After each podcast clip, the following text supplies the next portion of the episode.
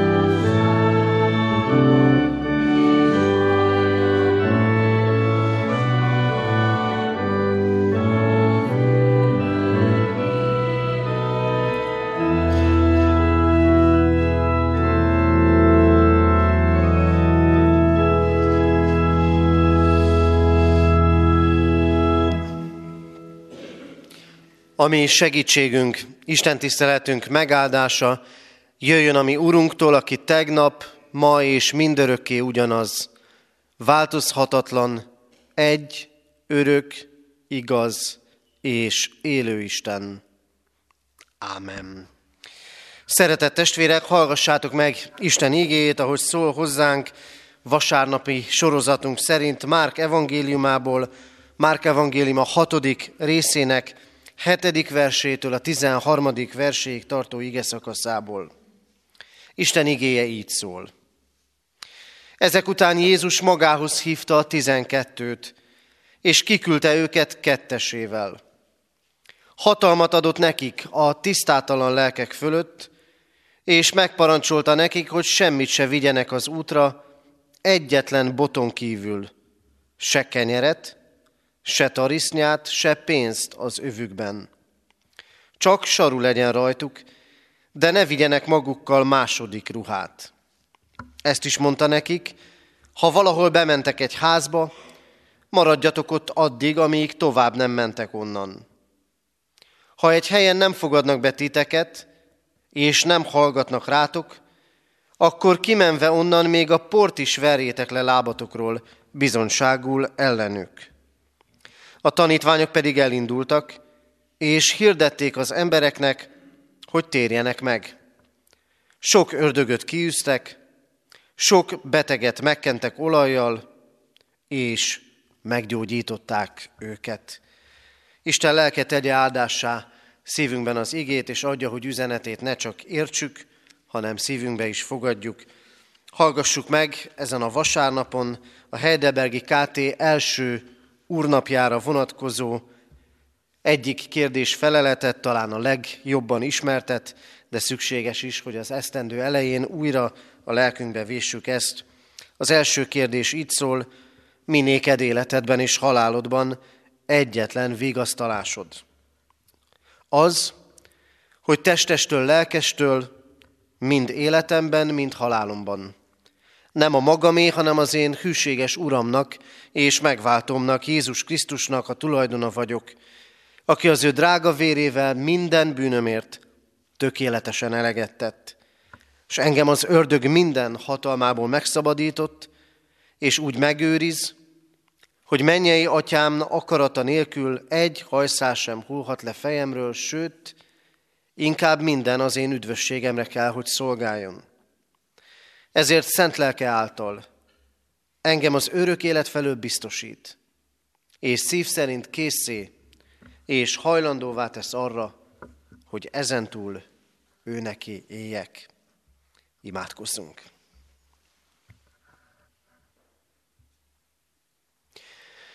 Mindenható Úrunk, Istenünk, köszönjük neked azt a tudást, ami a te kijelentésed nyomán kegyelmedből épülhet fel bennünk azt a tudást, hogy Te ott állsz felettünk, hogy Te megváltunk vagy, életünkben és halálunkban a Te kezedben vagyunk. Köszönjük neked, Úrunk, hogy ez nem csak olyan tudás, ami ott van a gondolatainkban, hanem ott lehet a mi szívünkben, a lelkünkben, a mindennapjainkban. Köszönjük, hogy bár olyan nagy dolgok nem történtek ebben a világban egyik napról a másikra, mégis megélhettük ezt az új esztendőt. Tudod, sok mindent magunk mögött szeretnénk hagyni az elmúltból. Terheket, vesztességeket, újratervezéseket, talán kilátástalanságot, betegséget, nagyon sok mindent. És vannak olyanok is, amiért most őszintén hálát adunk, amiket megőrizni és továbbvinni, ha lehet gyarapítani szeretnénk. Istenünk ismeretlen az előttünk lévő út, de téged, aki kézben tartja ezt az utat, ismerhetünk. Így jövünk most hozzád, Urunk, ami igazságos Istenünkhöz, kérve bocsánatodat bűneinkre, bizalmatlanságunkra, talán reménytelenségünkre is, amivel előre tekintünk. És kérünk, hogy ezen a mostani Isten tiszteleten szólíts meg minket igéd által, és engedd az úrvacsora közösségében is tapasztalnunk a te közelségedet és bűnbocsátó szeretetedet. Kérünk, hallgass meg minket, Szent Háromság, egy örök Isten. Ámen. Isten igényének hallgatására készülve a 313. dicséretünket énekeljük, a 313. dicséretünknek egyetlen versét, ez így kezdődik, megáll az Istennek igéje, és nem állhat senki ellene. A régi énekeskönyvben ez a 171. dicséret.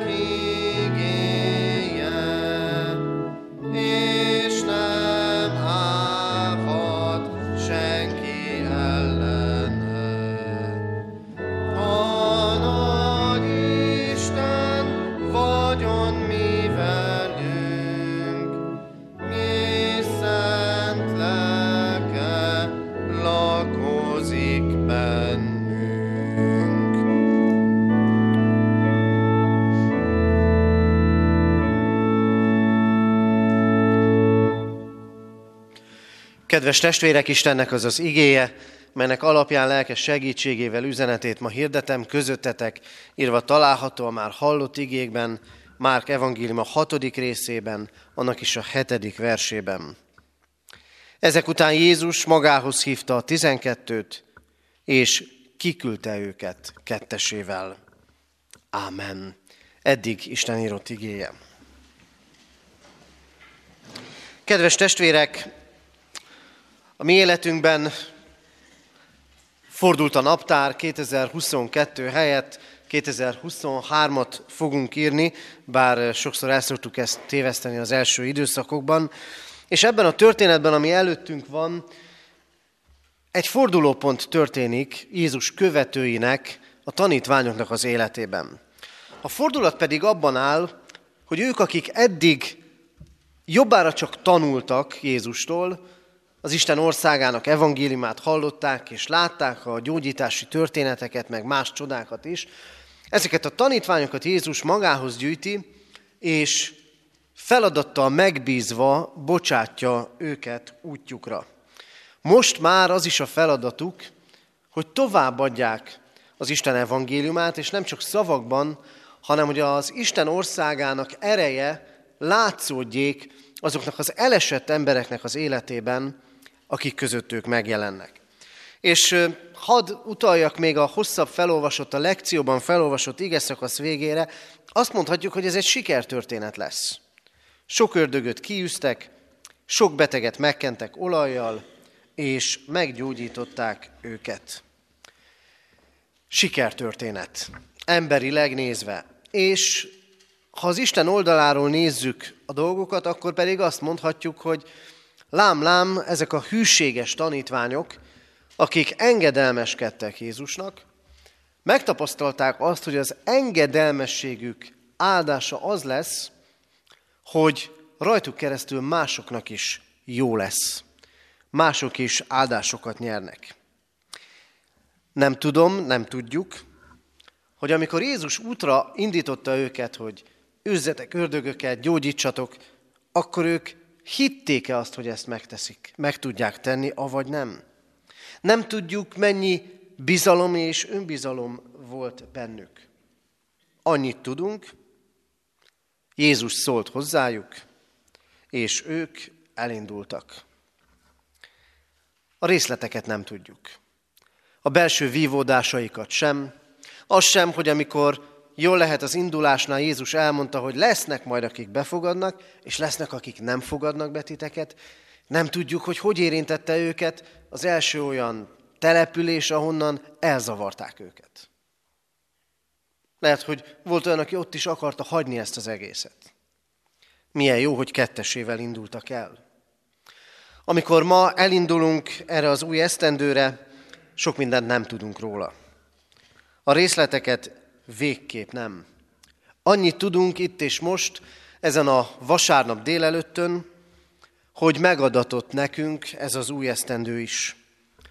És annyit tudunk, olyan Krisztusunk van, olyan Urunk van, aki, ahogy az akkori tanítványokat, ma itt ebben a templomban, meg a belvárosi templomban, meg sok-sok templomban összegyűjti az övéit, és elindítja erre az esztendőre.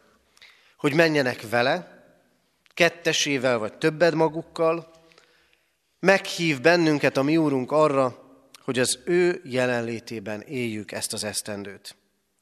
Mit üzen nekünk ezért a történet az új esztendő első napján?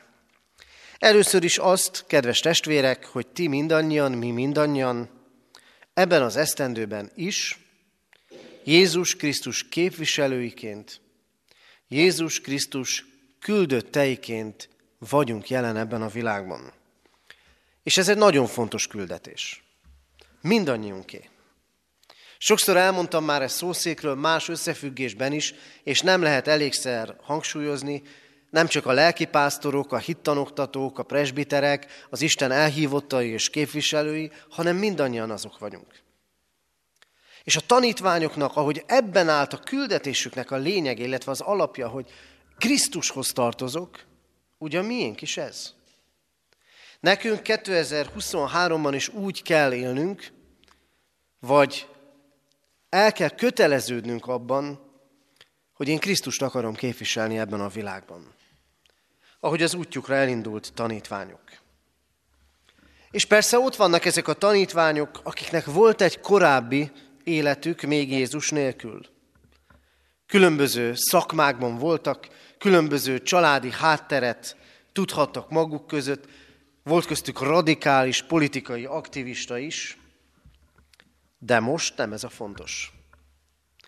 Most az a fontos, hogy kihez tartoznak, és mi a feladatuk. Mi is ebben a templomban, meg a gyülekezet közösségében nagyon sokfélék vagyunk. De egyek vagyunk, egyek lehetünk a Krisztushoz tartozásunkban. Mi Krisztus mai tanítványaiként arra kaptunk feladatot és felhatalmazást, hogy ahol éltünk és szolgáltunk eddig is, ahol hiszem áldás lehettünk mások számára, ott maradjon ez így. És történjék ez úgy, hogy tudatában vagyunk, én Krisztus kiküldött embere és megbízottja vagyok ott, abban a közösségben. Jelenti-e ez azt, hogy meg kell változnia mindennek? Krisztus küldetésében lenni jelenti-e az, hogy egészen más fordulatot kell, hogy vegyen az életem? Abban a tekintetben mindenképp, hogy hozzá kell térnem. Hogy újra és újra meg kell előtte állnom, hogy tisztítson meg, hogy kész legyek erre a szolgálatra. De mindenek előtt ez a legfontosabb, hogy tudjam, életemben és halálomban nem az önmagamé, hanem Krisztus tulajdona vagyok. És így megyek. És így vagyok jelen a családomban, a munkámban, így vagyok ott a gyülekezetemben, így ülök fel a buszra, így vásárolok a boltba. Nem nagybetűkkel kiírva magamra, hogy keresztjén vagyok, de úgy szólva, úgy cselekedve, és olyan indulattal, hogy az méltó legyen Krisztushoz. Keresztényként élhetünk ebben a világban. Abban a hitben, hogy megváltó Krisztuson van. Ez pedig kötelez. A név kötelez. Halljuk nagyon sokszor, a keresztjén név, a Krisztushoz tartozás kötelez minket. És hadd szóljak erről is csak egy-két gondolatot. Milyen jó látni, hogy ezeket a tanítványokat nem egyenként indítja el Jézus. Kettesével. Mert együtt könnyű elbukni. Mert akkor nincs ott a másik, aki erősít akkor is, amikor én erőtlen lennék. Milyen jó, hogy Krisztus úgy indít el bennünket erre az esztendőre, hogy nem vagyunk egyedül. Hogy ott van talán éppen itt a templomban mellettünk az, aki az életünk, a földi életünk emberileg szólva legnagyobb támasza.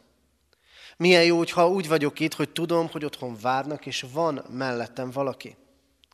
És milyen jó, és mennyire fontos, és vegyük ezt nagyon komolyan ebben az évben, hogy gyülekezetben vagyunk együtt. Hogy nem magányosan kell járnom a kereszténységem útját. Nem magányosan kell betöltenem Krisztusi hivatásomat ebben a világban, hanem a gyülekezet kisebb és nagyobb közösségeiben, ahol adhatok, és ahol kaphatok. Ahol nem ketten járunk, mint két-két tanítvány egy-egy úton, hanem többen. Aztán mit látunk még ebben a történetben? Azt látjuk, hogy, és hadd használja most ezt a kifejezést, ennek a kiküldetésben lévő útnak a sikeressége, vagy inkább mondjuk úgy áldása, azon múlik, hogy Krisztus hatalma van velük. A mi évünk áldása is ezen múlik, hogy Krisztus hatalma ott van velünk. Jézus fölkészíti a tanítványokat, hogy ezen az úton lesz jó is, meg rossz is. És közhelyszerűen mondhatjuk el erről az esztendőről, bizonyosan így lesz. Lesz jó is, meg rossz is. Lesz, amikor azt fogjuk megélni, hogy elfogadtak minket és szeretnek. Lesz, amikor nem értjük, hogy miért bánnak úgy velünk, ahogyan. De nem kell meglepődnünk. Krisztus mondta, hogy így lesz. Megtörténhet, hogy kiteszed a lelkedet valamiért, valakiért. Hogy mindent megteszel, hogy szeresd a másikat, és elfogadjon, elfogadja a tanításaidat, az útmutatásaidat, és lehet, hogy vajmi kevés eredménye lesz mindennek. Lehet, hogy inkább a küzdelmek fognak dominálni. Lehet, hogy épp úgy lesztek, leszünk eszköztelenek, mint az útra induló tanítványok, akiktől talán érthetetlen módon azt kérte Krisztus, még tarisznyát se vigyetek, még pénzt se vigyetek magatokkal erre az útra. Lehet, hogy ilyen eszköztelenek vagyunk, és leszünk is sok mindenben. De nézzétek, mit kell vinni a tanítványoknak. Saru azért legyen rajtatok. Meg legyen nálatok bot. Mert te kettő a kitartó gyalogláshoz, a vándorláshoz szükséges. Járni tudni kell ezen az úton. És talán az Isten olyan útra hív bennünket ebben az esztendőben, hogy valamiben nagyon meg kell feszíteni az erőnket. Kitartóan gyalogolni. Menni, menni. Ma, amikor ledőlnek olyan bálványok, mint hogy minden pillanatok alatt elérhető és sikeressé tesz, amikor annyira látjuk, hogy a kitartás az sokaknak nem megy, és mi is belefáradunk sokszor, Krisztus azt mondja, kedves tanítványaim, vegyétek fel a sarut és a botot. Kitartó gyaloglásra lesz szükség. Így kell indulni az akkori és a mai tanítványoknak is. De mit mond Jézus? A hatalman veletek lesz. Nem kell egyedül mennetek. Lehet, hogy sokszor meneteltünk már így, kitartóan, erőnket megfeszítve, és elég volt, mert csak a magunk erejéből mentünk. De akik az Úrban bíznak, erejük megújul. Szányra kelnek, mint a sasok. Futnak és nem lankadnak meg, járnak és nem fáradnak el, mert az Úr az ő erősségük. Jézus ezért arra irányítja a figyelmet, ami viszont ott áll az akkori és a mai tanítványok, vagyis mögöttünk és felettünk. Az ő hatalma. A hatalom kérdései 22-ben is, meg 23-ban is biztos így lesz. Fontos kérdései az embernek. A hatalom megszerzése és megtartása, a háború, az akaratom ráerőltetése a másikra, és akkor jön az Isten, és azt mondja, nem ezek a hatalmak, nem a te erőd, nem a világi vezetők, hanem az én hatalmam van ott mögötted. Én kísérlek, én tudom a saruval, meg a bottal megtett útjaidat, én tudom azt, hogy hol fognak elfogadni, és hol nem, hol fognak szeretni, és hol nem, de az én hatalmam mindig ott lesz mögötted. Támaszkodhatsz rá. Támaszkodj rá, bátran és bizalommal. És így érkezünk meg ennek az igének az utolsó üzenetéhez. Ha ott áll mögöttünk a Krisztusi hatalom, és ott van az, hogy mi az ő küldötteiként élünk ebben az esztendőben is, akkor nekünk nincs más feladatunk, mint bízni benne és engedelmeskedni neki. Egészen megdöbbentő, hogy mennyi mindent nem kell vinni erre az útra. Ne vigyetek tarisznyát, ne vigyetek második ruhát, ne vigyetek pénzt. Nem azért, mert mindez nem szükséges. És ne értsük félre úgy az igét, hogy úgy kellene élni az életünket, hogy majd lesz valahogy. Felelős emberekként nyilván folyamatosan tettük és tegyük is ezt, hogy gondolunk előre.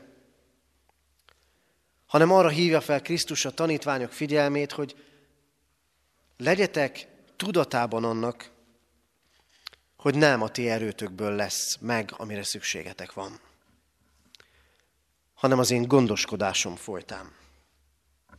Mert én tudom az alapvető szükségeiteket. Arra hívja fel Krisztus a figyelmünket, hogy alapvetően nincs semmi a kezünkben, amit ne tudnának mások pillanatok alatt kiütni onnan. Arra emlékeztet minket, hogy mennyire törékenyek is az életünk látható dolgai, még azok is, amiket biztosítottnak vélünk. Mikor tapasztalják meg a tanítványok Krisztus hatalmát? Akkor, ha nem ők akarják megoldani a dolgokat ha nem ők akarnak megoldani mindent. Ha elhiszik azt, hogy el lehet indulni, még a kevéssel is. A bottal, meg a saruval, tarisznya, meg pénz nélkül. Rábízva mindent az egyébként előttük járó Krisztusra.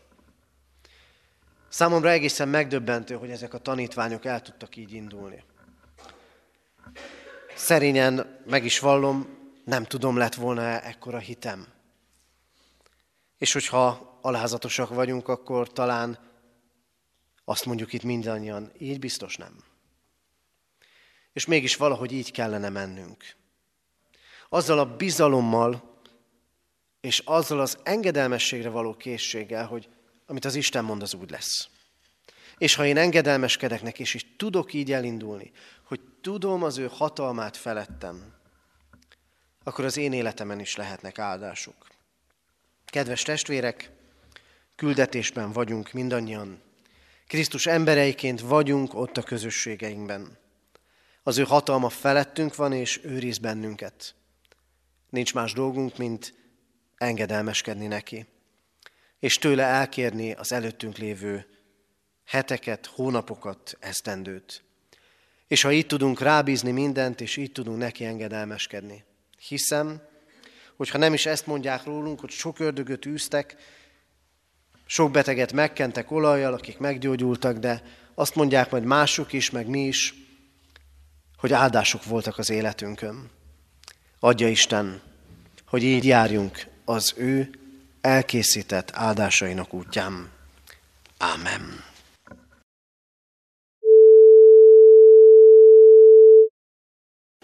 Mielőtt elbocsátanánk titeket, kérünk és intünk, hogy Isten kegyelmét hiába valóvá ne tegyétek magatokban. Az Istennek békessége uralkodjék a ti szívetekben, melyre el is hívattatok egy testben, és háládatosak legyetek.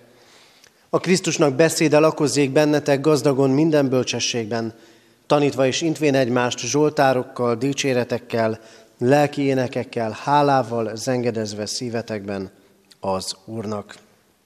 Jöjjetek, imádkozzunk! Urunk, köszönjük neked, hogy az Úrvacsora közösségében vendégeid lehettünk. Köszönjük, hogy mindannyiunkat szólítottál az ége hirdetés üzenetében. Köszönjük, Urunk, hogy hatalmadat terjesztett ki fölénk, megtartó gondviselésedben reménykedhetünk.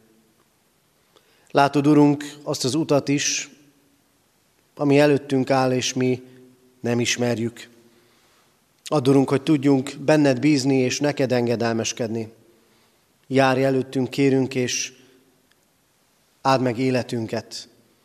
Add, hogy ahol csak vagyunk, ahol csak megfordulunk, a te megbízottaidként és követőidként rólad tudjunk bizonságot tenni. Urunk Istenünk, hadd könyörögjünk most hozzád a betegekért. Kérünk, hogy légy mellettük, gyógyítsd őket, különösen is könyörgünk most egy beteg testvérünkért, aki kórházi kezelésre készül. Kérünk, áld meg őt különösképpen is, gondviselő és gyógyító szereteteddel. Imádkozunk, Urunk, a gyászolókért, Te vigasztald őket. Imádkozunk, Urunk, azért, hogy életünkben mutas nekünk utat. Könyörgünk békéért, a szenvedőkért, az éhezőkért. Könyörgünk gyülekezetünk szolgálatáért ebben a városban, iskoláinkért, intézményeinkért, az egyes gyülekezet részekért, az ott folyó lelkipásztori munkáért. Kérünk téged, Istenünk, hogy legyen áldás abban, ahogyan küldetésedben járunk. Hozzád könyörgünk, Urunk, népünkért, ahogyan majd énekelni is fogjuk a himnuszban, áldásaid vezessenek, kérünk bennünket. Jézus Krisztus nevében könyörülj rajtunk. Ámen. Imádkozzunk most úgy, ahogy a mi Úrunk Jézus Krisztus tanított bennünket. Mi, Atyánk, aki a mennyekben vagy, szenteltessék meg a Te neved, jöjjön el a Te országod, legyen meg a Te akaratod, amint a mennyben, úgy a földön is. Mindennapi kenyerünket add meg nékünk ma, és bocsáss meg védkeinket, miképpen mi is megbocsátunk az ellenünk védkezőknek. És ne vigy minket kísértésbe, de szabadíts meg a gonosztól, mert Tiéd az ország, a hatalom és a dicsőség. Mindörökké. Ámen. Imádkozzunk most nemzetünkért, énekeljük el a himnuszt.